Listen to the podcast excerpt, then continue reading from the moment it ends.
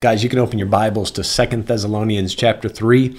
I do have it on the screen as you can see, and you're welcome to follow along that way. I will be moving to a few other verses quickly, so if you're not familiar with flipping the pages one to the other, this might be a better way. But I do encourage you to have your Bible open, and uh, you got to get used to it somehow, right? Finding these verses, I think it's always better if you have it in your hands, you see it with your eyes, and, you kind of remember where it's on the page. It makes it easier to find it the next time and the next time.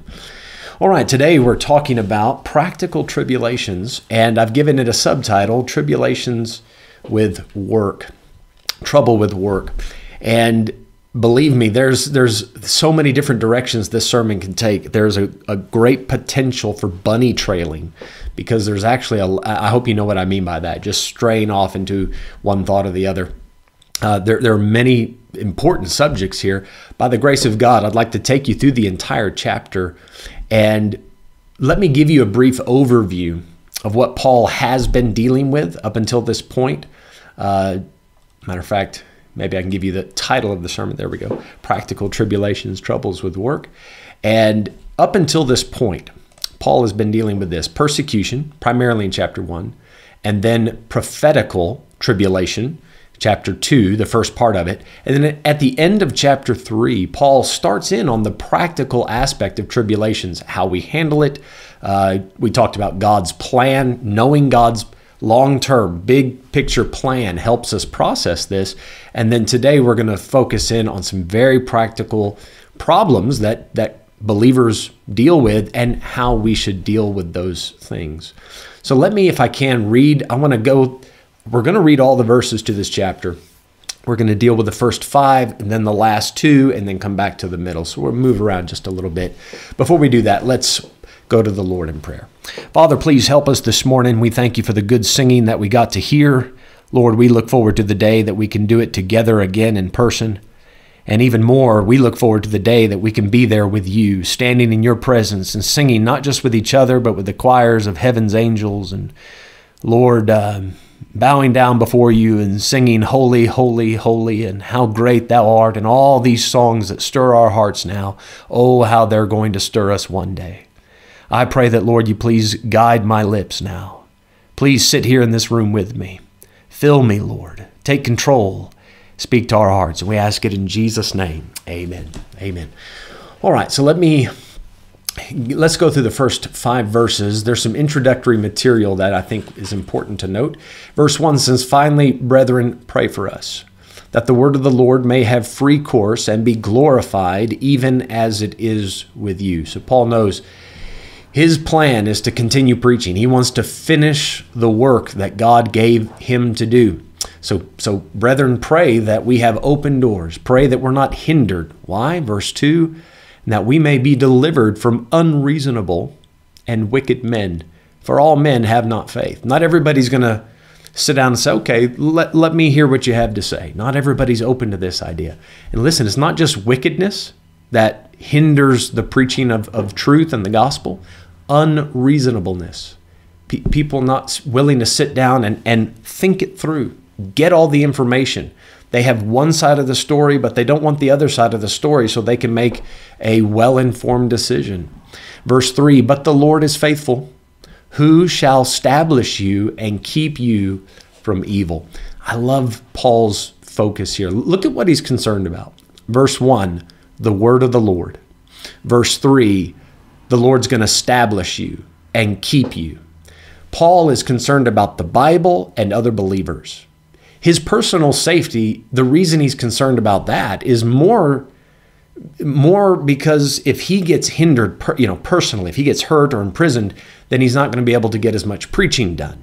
He's not going to be able to uh, comfort and console and confirm these believers like he'd want to. Verse 4 We have confidence in the Lord touching you that ye both do and will do the things which we command you. And the Lord direct your hearts into the love of God and into the patient waiting for Christ. So Paul recognizes that in this present evil world, that's what he calls it in Galatians chapter 1, this present evil world is going to be against the dissemination of truth, the preaching of the gospel. they are going to make it difficult for believers to stay faithful. They are going to try to pressure them out of the faith. In verse 5, I, I love where Paul's heart is at in this. Direct, the Lord direct your hearts into the love of God. Now, these believers, I think it's pretty clear from First Thessalonians and what we have in Second Thessalonians, they, they love God. They do. Paul says, I, want to see the Lord directing your heart into that love. To go a little deeper into it, I want to see that personal, intimate relationship that you have had. I want to see it continue. I want to see it grow. You can see that in verse 4, can't you? That they both do and will do. So it's not that you're not doing it now. I want to see this thing go forward. And then at the end of verse 5, into the patient waiting for Christ, because Paul knows that's when the persecutions, that's when the tribulations are going to ultimately be, be finished. But in the meantime, stay madly in love with God. Don't let the unreasonable and wicked men try to pressure you out of that. So the world is going to offer this outside pressure and they're going to present all sorts of different tribulations. That's from outside. Now, that's the first part of the chapter. I'm going to skip to the end and show you how Paul closes this. Forgive me for all the scrolling. If you're like me, that kind of bothers my eyes. So, verse 17, Paul closes the letter by saying this The salutation of Paul with mine own hand, which is the token in every epistle, so I write. Now, the reason he puts it like that is because Paul did not write his own letters. There's only one epistle or letter that Paul wrote with his own hand, the whole thing, and that's the book of what we call the book of Galatians, the, the letter to the Galatians. Uh, the, all the other ones, Paul had a, let's call it a secretary, amanuensis, that wrote the letter, and then Paul would sign it. And his little tagline would always be something like verse 18 The grace of our Lord Jesus Christ be with you all. Amen. So Paul would always sign off by saying, and his benediction, as you can see, this Bible program put that word there. He, he's calling for grace on all of these believers.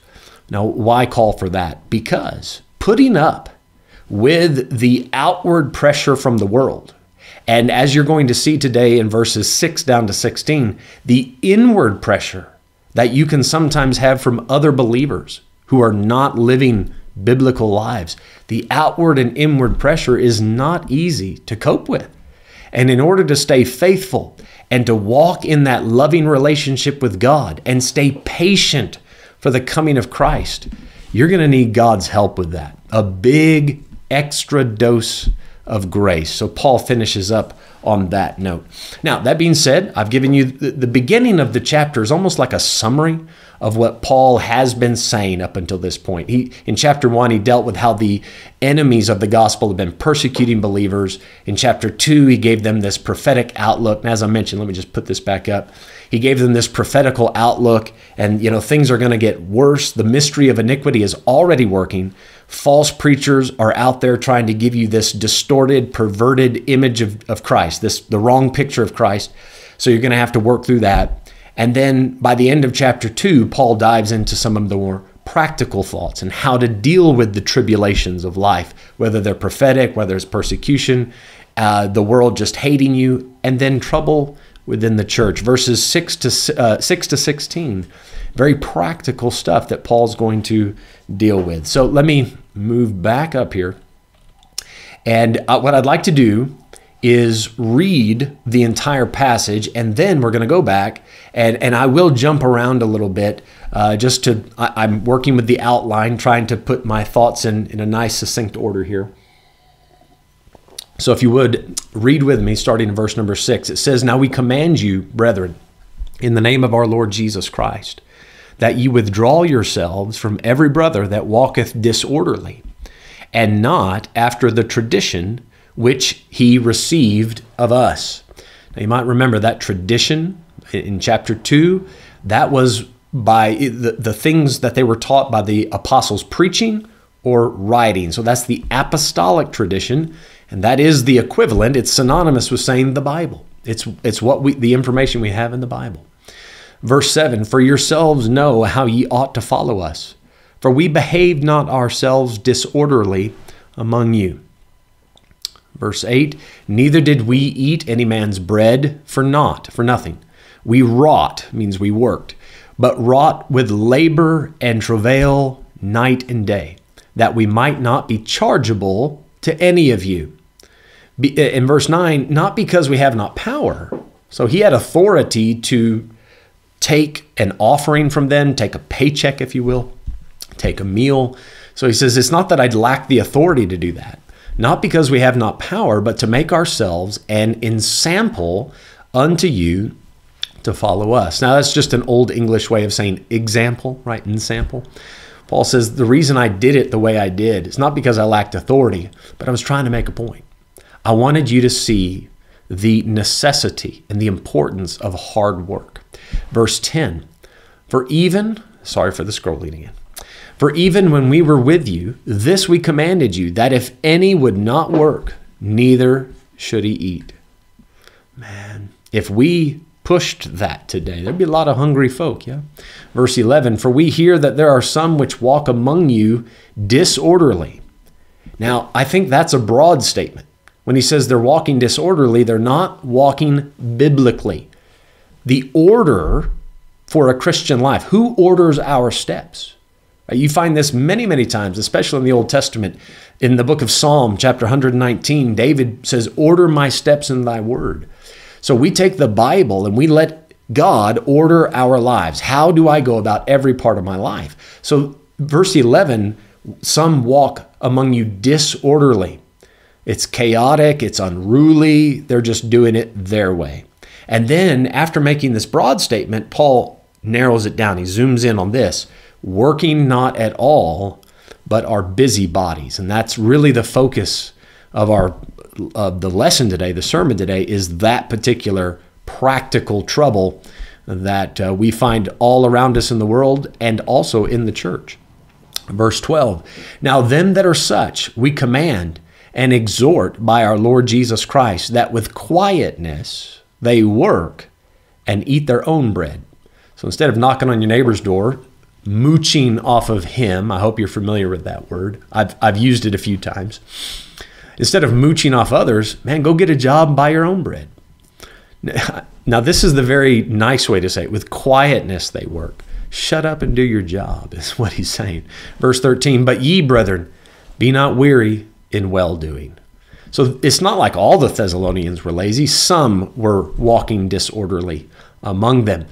And, and that creates problems for the ones that are working hard. And Paul says, guys, listen, I, I know you got tribulations from the world. You got tribulations down the road, like prophetically, it's going to get worse. And then you got supposed brethren within the church who are walking disorderly. Guys, keep pushing on. Don't let this stuff wear you out. Keep doing right, even though you got all this trouble around you. Verse 14 If any man obey not our word, sorry, by this epistle, note that man. Whew. This is serious stuff. I want you to think about how it would, what would happen if we applied this. Note that man, point him out point him out, and have no company with him that he may be ashamed. Now, I assume, right, if you tuned into this live stream, you're probably a Bible believing person. I, I hope so. And if not, I hope you will be soon. But I believe all the verses, not just the convenient ones, not just the ones that are politically correct, you know, that fit in with what society thinks is okay. I believe in this. I believe this is the right way to handle these sort of practical troubles Note that man, that's serious, and have no company with him that he may be ashamed. Now, notice Paul's quick to point out in verse 15, yet count him not as an enemy. Well, he's probably going to count you as an enemy if you obey verse 14. But our attitude in this is not to hurt him, is to help him. Yet count him not as an enemy, but admonish him as a brother. Why would, why would he say as a brother? Brotherly love we're, we're trying to help him as a brother. And this is true, right? Let's be, let's offer gender equality here. This is true also of, of a sister in Christ. So it doesn't matter there, but let's admonish them. Let's, let's tell him what, what he's doing wrong so that he can get this thing straight.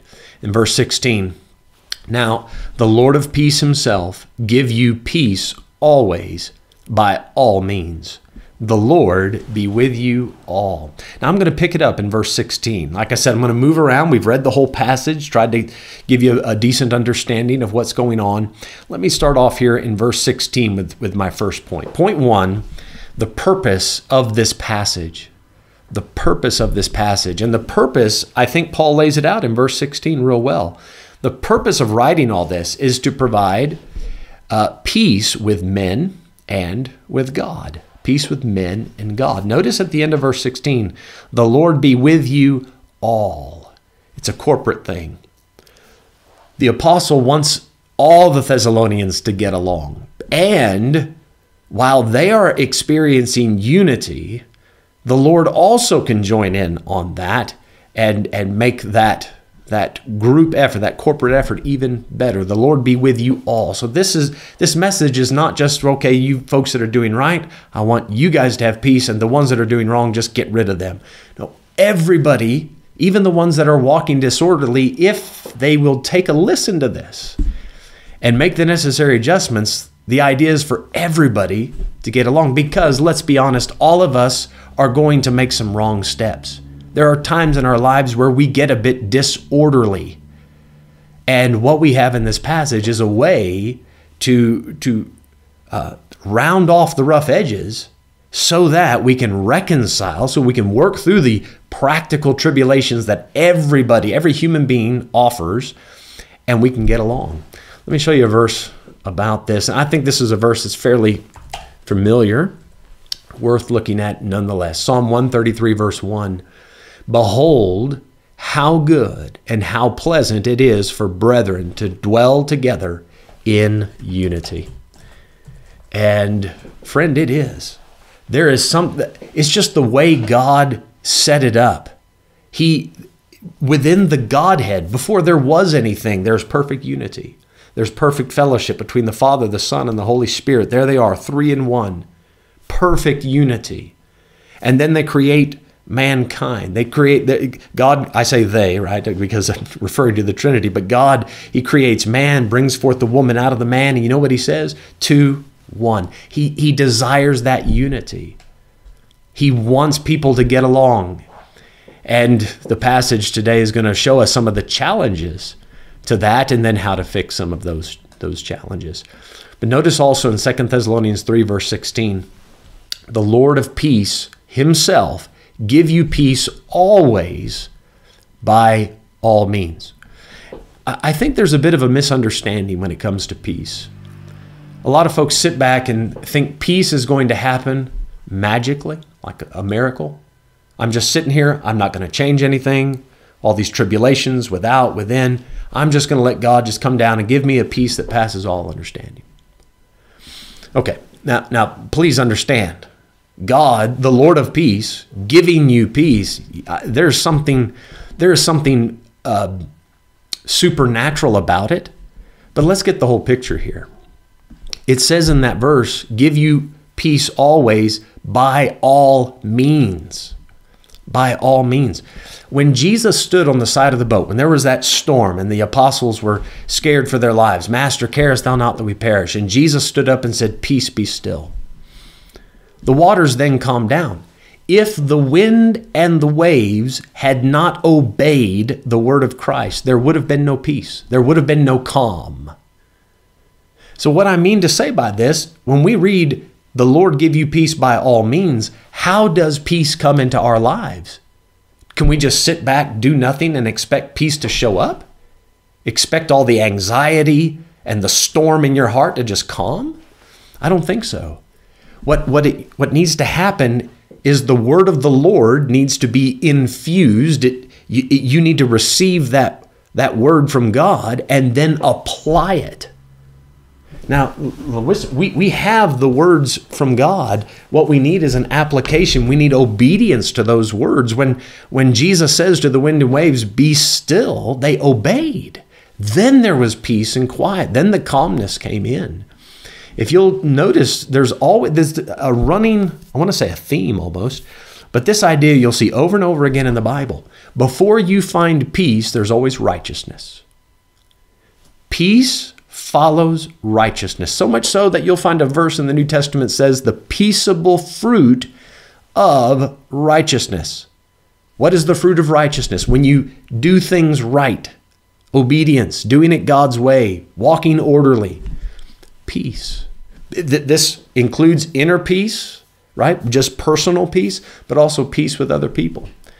When everybody falls in line doing it God's way. So, this is the purpose of, of these verses, all right? Peace with men, peace with God. Now, point two, we're going to look at the problem, the problem that is presented in this passage. I'm really working hard on the P's today. Problem presented in the passage. All right, verse 6. Let's look at the problem here.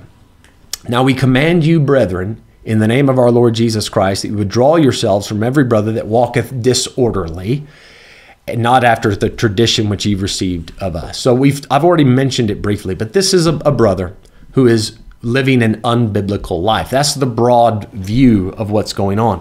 When we get down to verse 10, now, you see how I could bunny trail here because we could start talking about all sorts of ways that people walk disorderly and are not living biblically, but let's focus in on, on the one problem that Paul zooms in on here. Verse 10 For even when we were with you, this we commanded you, that if any would not work, neither should he eat.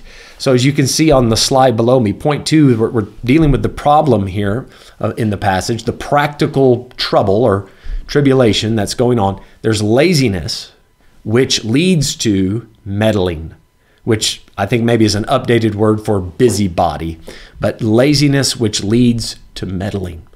All right, so verse 11, we see it here. For we hear that there are some which walk among you disorderly, working not at all, but are busybodies. All right, so let's talk about both laziness and meddling just for a moment. Let me say this about laziness. I, I think it's a much bigger problem than we realize. And what I, I mean by that is not like quantity, like how many people are lazy. Um, I, how would we quantify that, right? Who gets to decide what's lazy and what's not? I guess lazy is the guy who doesn't work as hard as you, right? That's probably how we would think of that.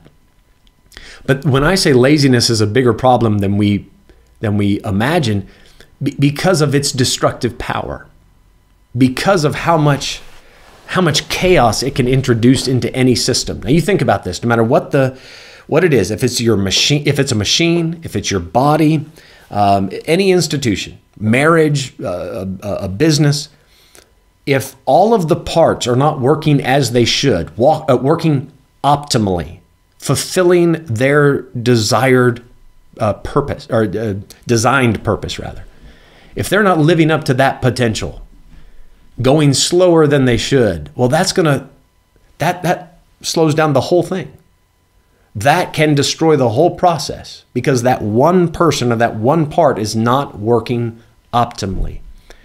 Now, let me see if I can point this out. I, I think this needs to be said kind of like prefatory to this. Verse 10, look at this. For even when we were with you, this we commanded you that if any would not work, neither should he eat. Now, there's a big difference between he would not work and he cannot work. So please understand that. I want to make that clear before we get into this because some folks have have whether it's a physical disability or something going on in their life they they actually cannot they do have a desire to work but they just cannot work that's different with the guy who will not work he doesn't want to right? He would not work. So that's that's a, a different thing. That's the problem here. That's the brother or sister that we're that we're dealing with. So when somebody or something within an institution or machine or whatever it is is not pulling its weight, then sooner or later every part is going to feel the strain of that. Everything else, everyone else is going to be overworked and the whole thing's going to fall to pieces. Let me give you a few practical problems that comes with laziness. When somebody's lazy, it obviously uh, gives them more time to be mischievous, right? Laziness offers more time for mischief. Now, when I talk about mischief, again, bunny trail opportunity. We can talk about all the sorts of problems and trouble you can get into if you're lazy. You've heard the old adages before, an idle mind is the devil's workshop. I there was some Bible translation that even put it in there that says idle hands are the devil's workshop. I I'm not sure that hands would be a workshop, maybe the devil's tools, but either way, you get the point. when it's just sitting around not being used as it should be, then it gives an opportunity for, for the enemy to get in and use it for something wrong. But when people are not busy working, they have a lot of time to think of reasons why they shouldn't be working. Have you noticed that?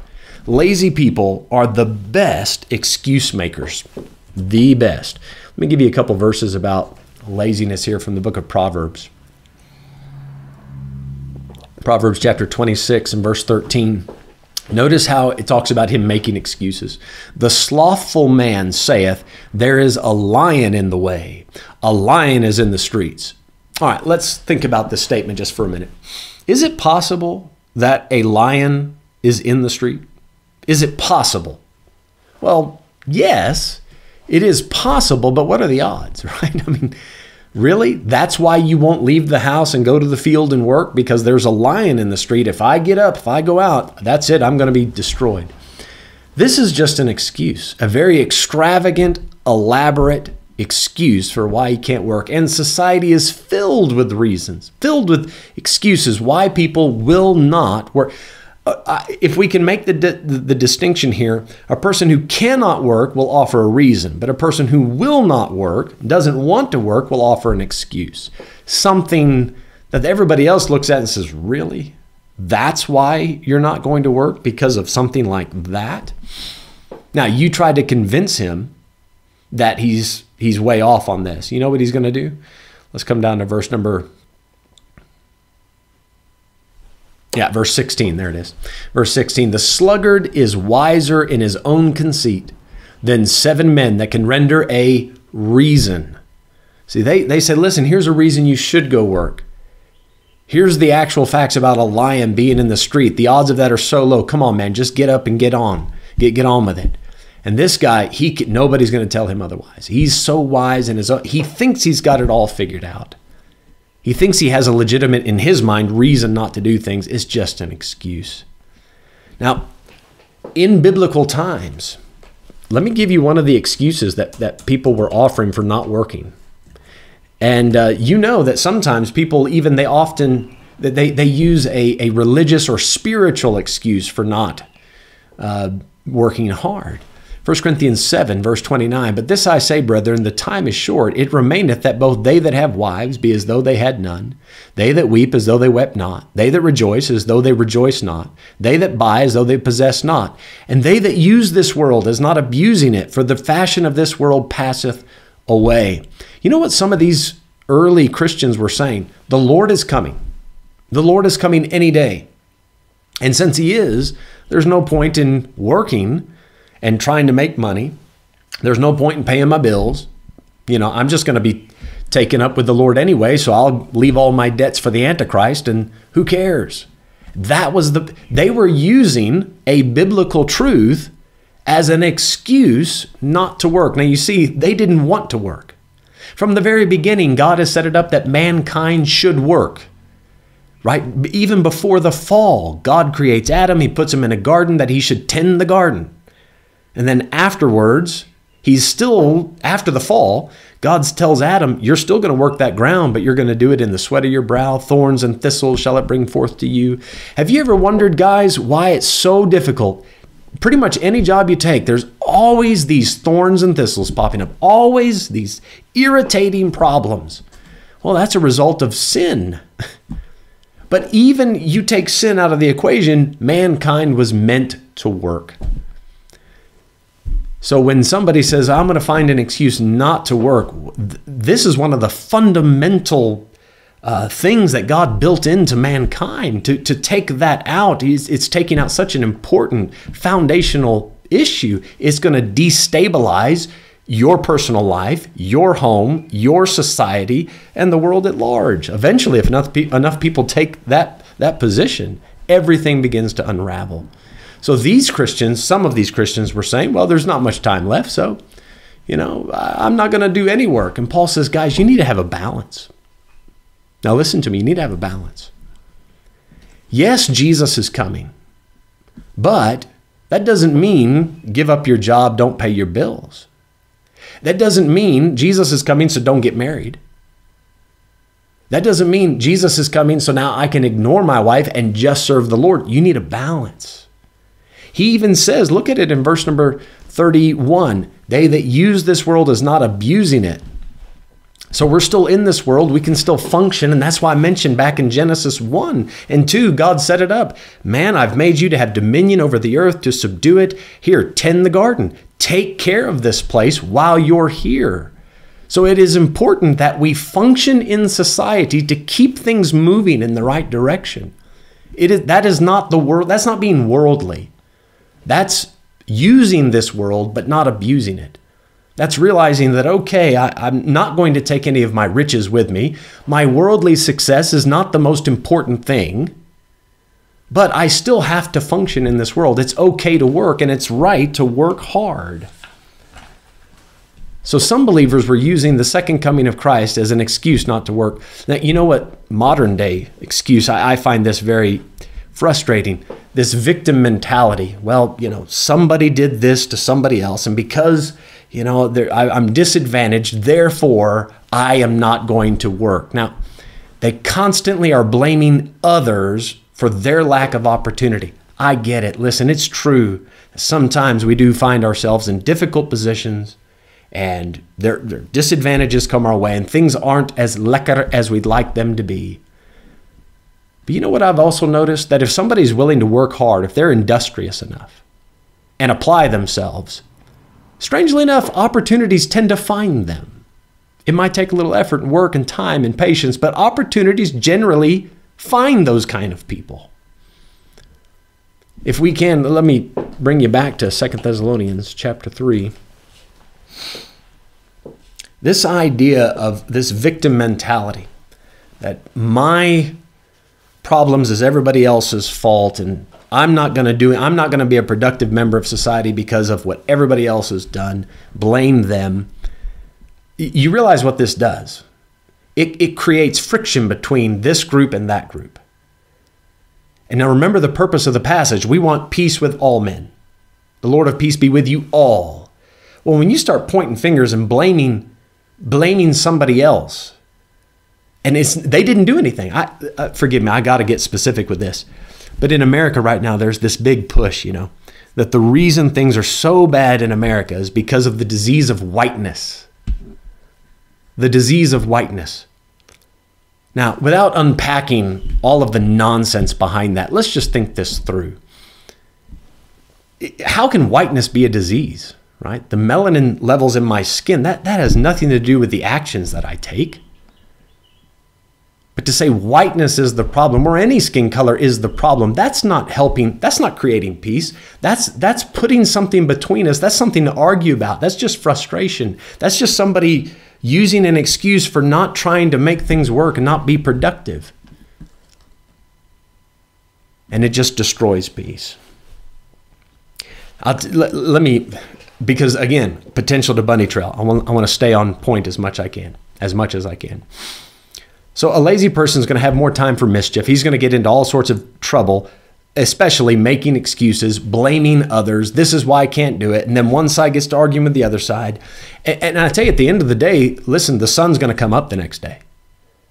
Uh, things have to keep moving forward. So the, the people that are willing to work hard have to work even harder to pull the extra weight, to carry the extra load that freeloaders are not carrying. What does this do? It builds resentment. Then the ones that are working hard look at the ones that aren't and go, come on, guys. Why, why won't you pitch in? And then they say, well, it's because of this and that. And it, oh, it just creates argument, resentment, bitterness.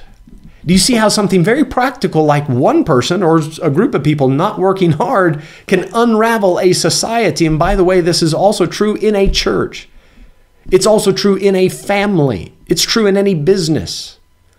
If you have one spouse working hard and the other spouse isn't putting in the effort, it begins to unravel things. So this issue of laziness is actually it's worth our attention for a little while today. So when industrious people, hardworking people have to put in more effort, it, it lends itself to resentment, bitterness. And that by itself is enough to destroy whatever institution, whatever group, whatever person we're talking about. But there's, as Paul points out in verse 11, they're working not at all. And then there's another level to this, they become busybodies. What's a busybody? A busybody is somebody who looks busy. Their body is moving from place to place, right? So it looks like they're doing something. They're in this shop and then they go to that shop and then they're in this person's house and they're all the time moving. But in in actual fact, the only thing that's moving is their mouth. I mean, their their feet take them from one place to the next, but what's really working overtime is their mouth.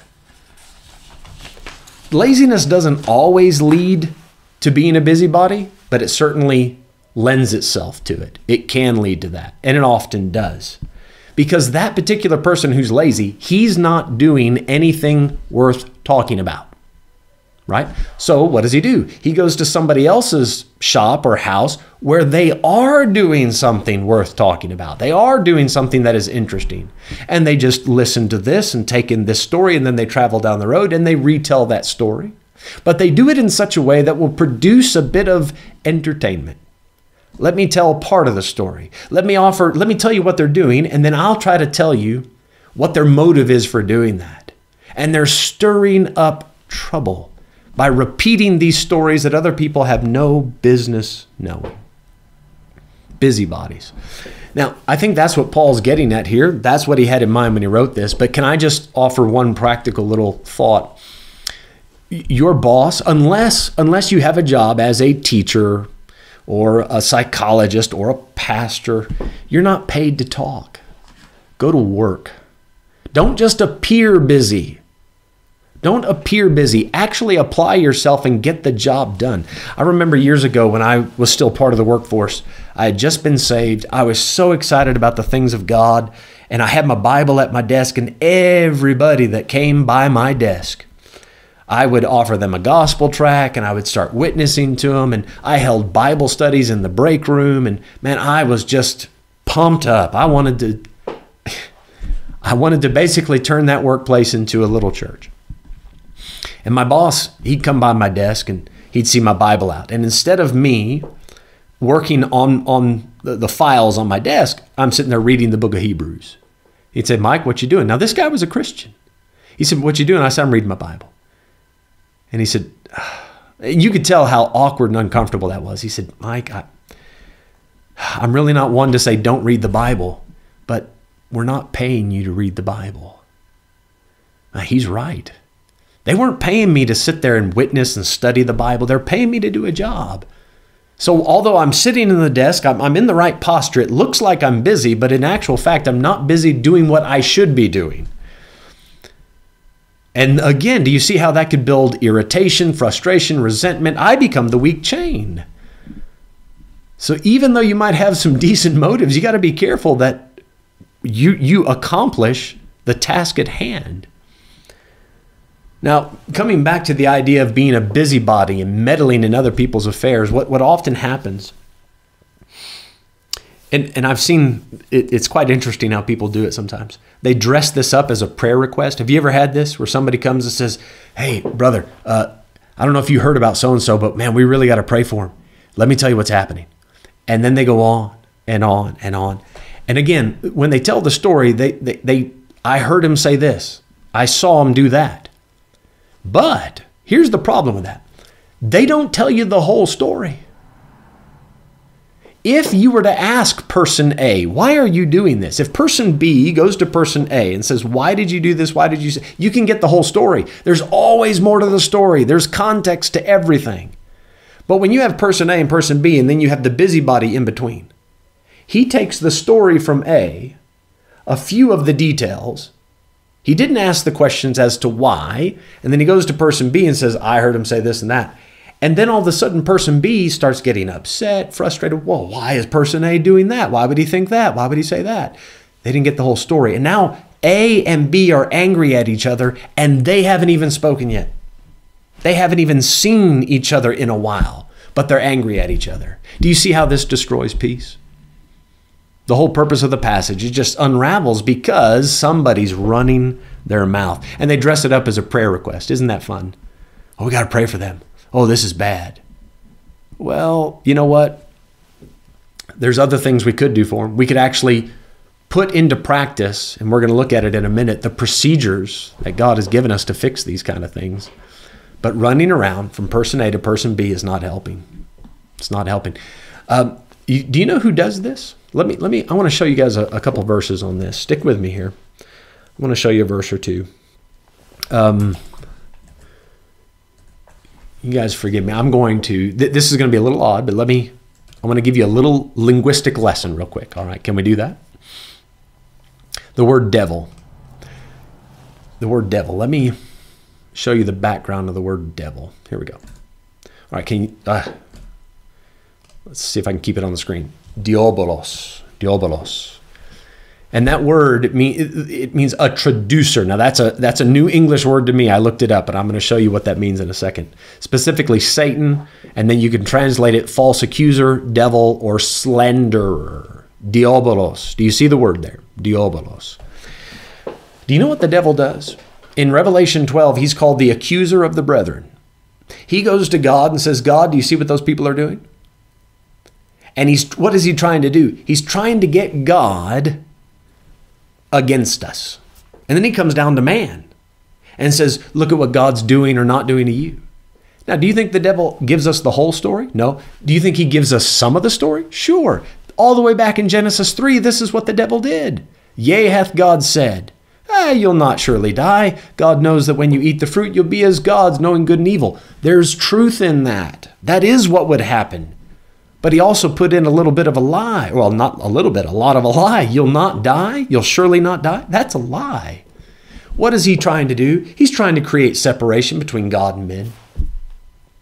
When somebody runs to and fro, isn't that what the devil does? In Job chapter 1, when, the, when Satan presented himself before the Lord, the Lord asked him, Where have you been? What you been doing? He says, Oh, going to and fro in the earth, running up and down in it. 1 Peter 5, verse 8 Our adversary, the devil, as a roaring lion, walketh about, seeking whom he may devour. What's he trying to do? I'm trying to just split people up, just to destroy unity. That's what God wanted people to get along. So he's going to come in and tell stories and make accusations and slander and twist the story a little bit and tell it just right so that people get upset and angry with each other. That's the devil. That's the devil. Now, watch this. This same word, let's take a look at where else it's used. I'm in Titus chapter 2. Let me take the, the Greek off of that. Titus chapter 2, verse 3, Paul's addressing, he's telling this pastor Titus what he should do, how he should teach various groups in the church.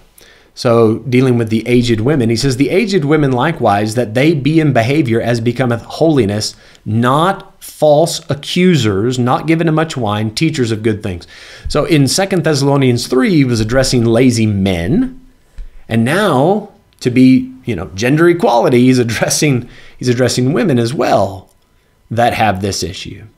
Not false accusers. Now, let me just switch this over just for a moment. I, am just trying to give you a big picture here. Look at the word that gives us false accusers. Do you see the two words here? False accusers. Look at the word. Diabolos. Sorry, I keep making it go away. Diabolos. That's the word for devil. Don't be little devils. Don't do the work of the devil. You get lazy, you don't have enough to do. Listen, if you were industrious and hardworking, you wouldn't have time to run to and fro. You'd be busy doing something, something substantial, something worth talking about when you get home. But these folks, because they're lazy, it leads to meddling. You go from this place to that place, running your mouth, destroying unity, splitting people apart. Let me take this off. Let me show you another verse here in 1 Timothy 5, where Paul's dealing with a similar issue. Here he's dealing with, with widows. If I can type this properly. He's dealing with widows and, and which ones you should support and and then he's going to explain why you don't want to support a younger lady, right? Even though she might be a widow, she is young enough she can get remarried. And, and then he explains why. And this is part of it 1 Timothy 5, verse 13. And withal, they learn to be idle. People learn that. You know why? Because society and, if I can, society at large and the church as a microcosm of that, because society and the church do not treat laziness like it should be treated. They put up with it. And by putting up with it, we teach people it's okay to be idle. Man, it's not. With all they learn to be idle, wandering about from house to house, and not only idle, but tattlers also, and busybodies, speaking things which they ought not. You know what they're doing? They're, they're what they are saying, it might be true, but here's the thing why does that other person need to know it? What are you trying to accomplish by repeating that story? These tattlers, these busybodies, they're not trying to create peace. They're not trying to encourage anybody, just breaking people down, creating friction, anger, bitterness, wrath.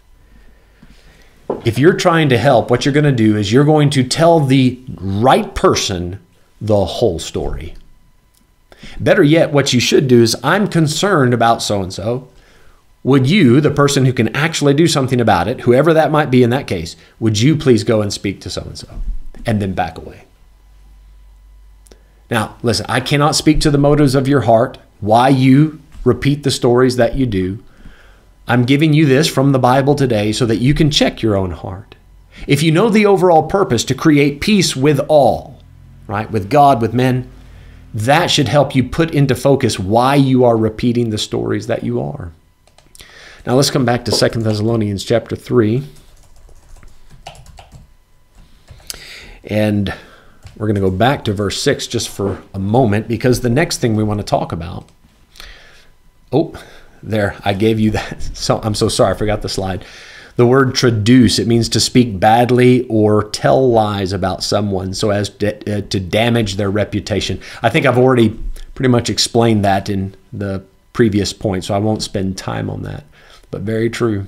You don't want to be a diabolos.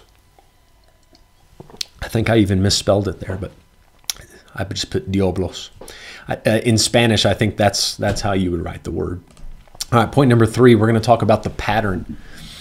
So, if we want to have a biblical work life, how can I work my job biblically? So, we don't want to be lazy. We don't want to meddle and be a busybody. So, how should we do it? Verse 6. Let me just point a couple things out.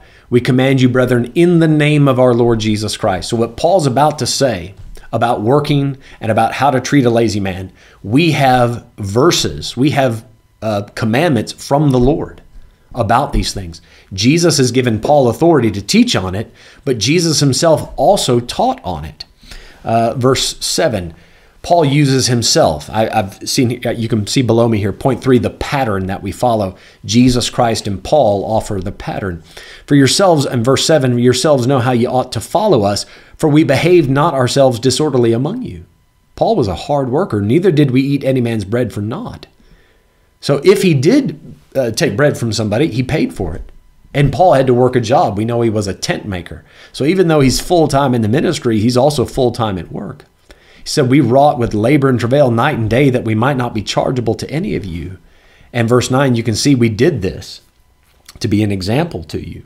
Come down to verse 12 with this. Now, them that are such we command and exhort by our Lord Jesus Christ. So we can take some of the words of Christ, some of his clear commands, but we can also look at the example he set. Now, just for the sake of time, guys, forgive me. I briefly touched on what Paul did as an example. Full time ministry, full time work, paid his own way just to set the example. I'm going to spend a little bit more time talking about the pattern that Christ gave us. Let me show you a couple verses about this. In Matthew chapter 20 and verse 5, oh, I wanted to say verse 5, it's verse 6. And before we read this, can I just ask you this? Men, women, because both are, it's perfectly fine for both to be in the workforce, in the workplace. Uh, have you ever studied the Bible for how to be a good employee, for how to do your job in a God pleasing, God honoring way? And, and I say this knowing that in our church we have a lot of hard workers. We do. Very hard workers. I'd almost say too hard of workers. You can overwork, you can overdo it. Amen. Amen. I have the strangest feeling now that there are some wives turning to their husbands going, I told you so. But it's true. You can overdo it. So, yes, I'm sure that there might be a lazy person listening to this that needs to hear something about that, but but also as we study the pattern for being a biblically working person and walking orderly as it pertains to your job, bear in mind that you can overdo it. You want to get the right balance in this. So notice what Jesus says. He's, he's offering a parable here, but the lesson of it comes at what I'm pointing out at the end of the verse. About the eleventh hour, he went out and found others standing idle, and saith unto them, Why stand ye here all the day idle? Why, why haven't you found a job? Now, they offer a reason. They say to him, Because no man hath hired us. Well, I mean, that is a legitimate reason. Listen, there's no job uh, that, that, that came our way. You would maybe ask, why didn't you go looking for the job, right? Why are you just standing here? There's maybe more you could do to find a job, to get busy. But we, we see in this the heart of Jesus. Why are you just standing here all day? Find something to do. Now, this applies not just in, in society, not just secular work, but also even in a church. Why is it you just sit there in the pew idle? Nobody gave me anything to do. Well, go find something to do. Go ask someone, what can I do? How can I get involved? There is a lot that can be done if you'll take the initiative to go and ask. Uh, let's take a look at what Jesus said about labor here. Luke chapter 10, verse 7. In the same house remain, he's, he's telling his apostles to go out and preach. In the same house remain, eating and drinking such things as they give, for the laborer is worthy of his hire. Go not from house to house. You remember, I, that's why I showed you the verse in 1 Timothy 5. You're not just going to bounce around from place to place. That lends itself to problems. Rather, you go into a house where they want to take care of you. It's fine. A lot you can receive their generosity. There's no problem with that because you're working for it. You're in that town to preach and to minister to people. The laborer is worthy of his hire. When Paul quotes this in in 1 Timothy he says the labor is worthy of his reward. So hard work should be rewarded. As a society, we should we should be mindful of that. We should this they call this meritocracy. We we should support and affirm the idea of somebody working hard to get ahead.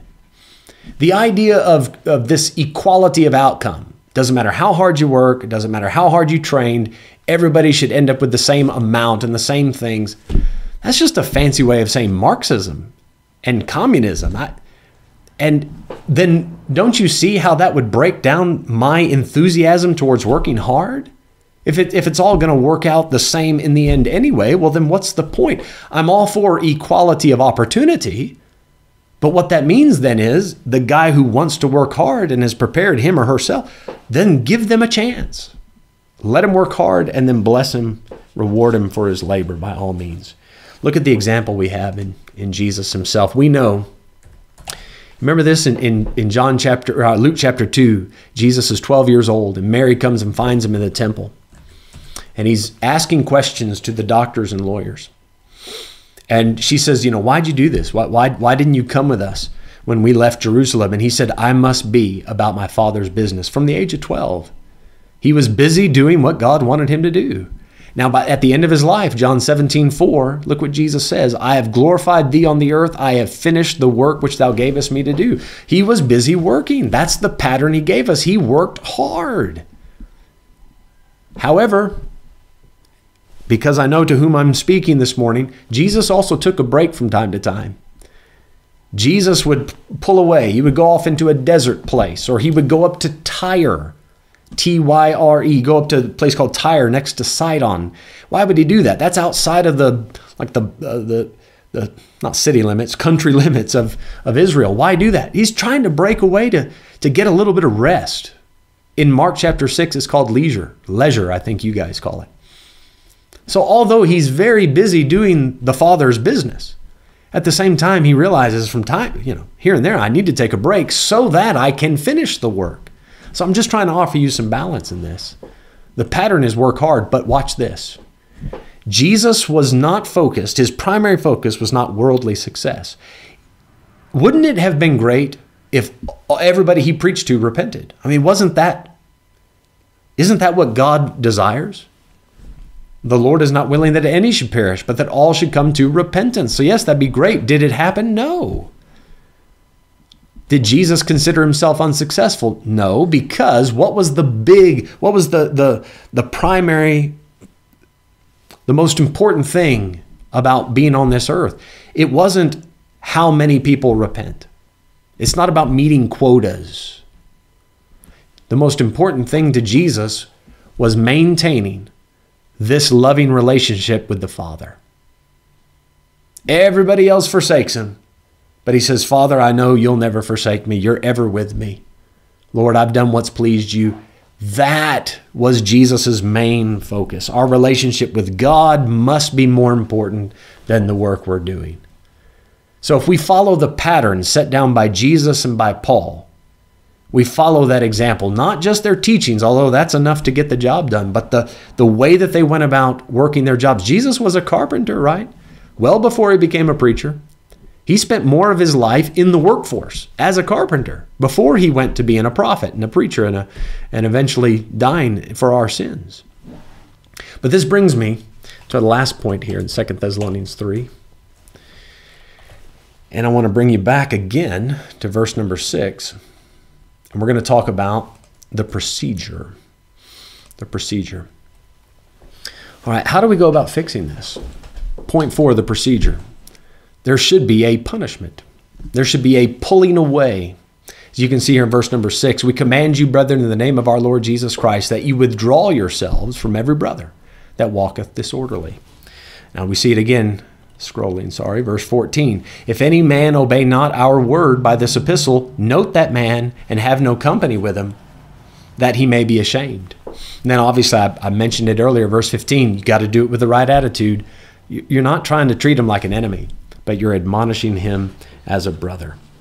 So there's a procedure. When somebody gets out of line and starts living an unbiblical life on purpose, right? It's not that they can't do it, they won't do it. They they're they're living in open rebellion to the word of God. You cannot just let that slide. You have to do something. Now there's a, I, the reason I've chosen the word procedure. You're going to find other verses for how to go about this. You don't just pull away and avoid that person without first taking some other steps. The Bible says to warn the unruly. So you need to go to them and, and admonish him. Talk to him and say, Brother, this is not how life goes. You, you can't do it like this. Here's why. You have a calm, civil conversation about it. The Bible, Jesus told us in Matthew 18 if somebody's doing something offensive, you go to him alone. If he doesn't listen to that, take two or three. If he doesn't listen to that, take it to the church. There's a procedure. But do we follow that?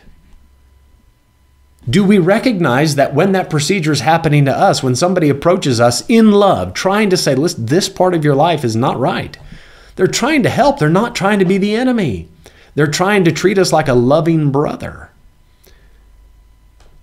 Unfortunately, the way it works out these days, when somebody comes, especially if I can draw it into the lesson of, of this passage, somebody's lazy, they're not willing to work, they come and say, please help me. You know, they, they want the handout.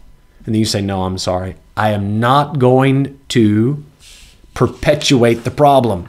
If I give you the help you're asking for, you're just going to get stuck in this ugly cycle and you're going to think that it's okay to be lazy. So, no, I'm sorry, I'm not going to help. Then they start, I, I, I hate this accusation, but they say, oh, you're not being very Christian like. Oh, man. Here's the problem. On what basis are you making that accusation? What verse am I violating? The idea of pulling away or, or, because the Bible says to withdraw, it says to avoid him. But in other places it says put him out, right?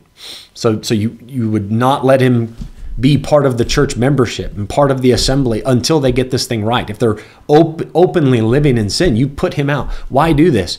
You're basically giving him a timeout. Have you guys ever you've I've no doubt heard of that, but this is something that we you think about when you're dealing with uh, parents punishing their kids. You either give them a whooping, a hiding, a pak slae, or you give them a timeout. Now, I must admit, for a long time, I thought, yeah, timeout, that's not biblical. That's something the world created, and you know, you just use the rod. I don't know. I, the more I think about that, there, there, I think there's something to the whole timeout thing. I think you need discretion when to use what, because pulling away from somebody not fellowshipping with them sends a very strong message. Isn't this what God did? In Genesis chapter 3, there were some physical punishments, right? The woman has pain, the man has to work in the garden and stuff, and thorns and thistles. But then God said, You guys got to go. Yes, I've covered you with the animal skins, but I'm sorry. You cannot live in my presence here. And he kicked them out of the garden. He says, I want you to go live somewhere else. He pulled away. He pulled away. This happens with you, parents do it with their kids. You go to your room.